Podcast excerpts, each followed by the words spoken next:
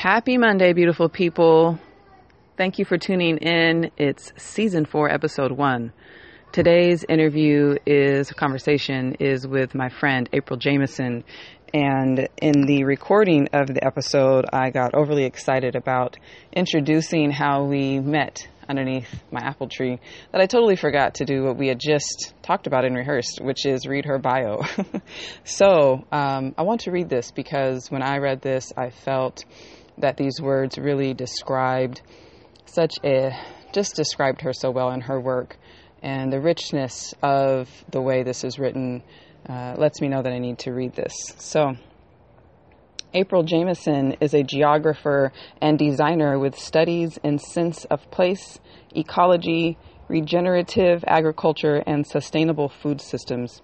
Her holistic and artistic approach to private and public projects combines aesthetic and ecological considerations with client and or community-led solutions in order to create a unique and stunning place where everyone can thrive.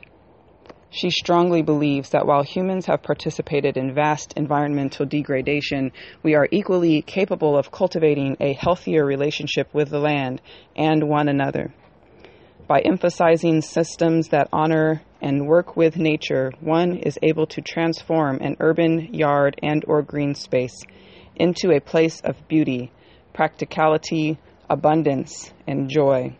Places that care for the earth, care for people, and inspire trends toward healing and sharing.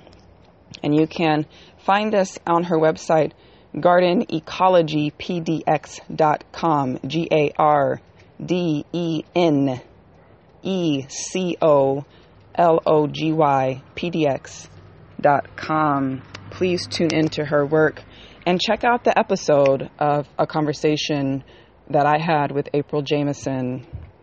Peace, y'all. Talk to you soon.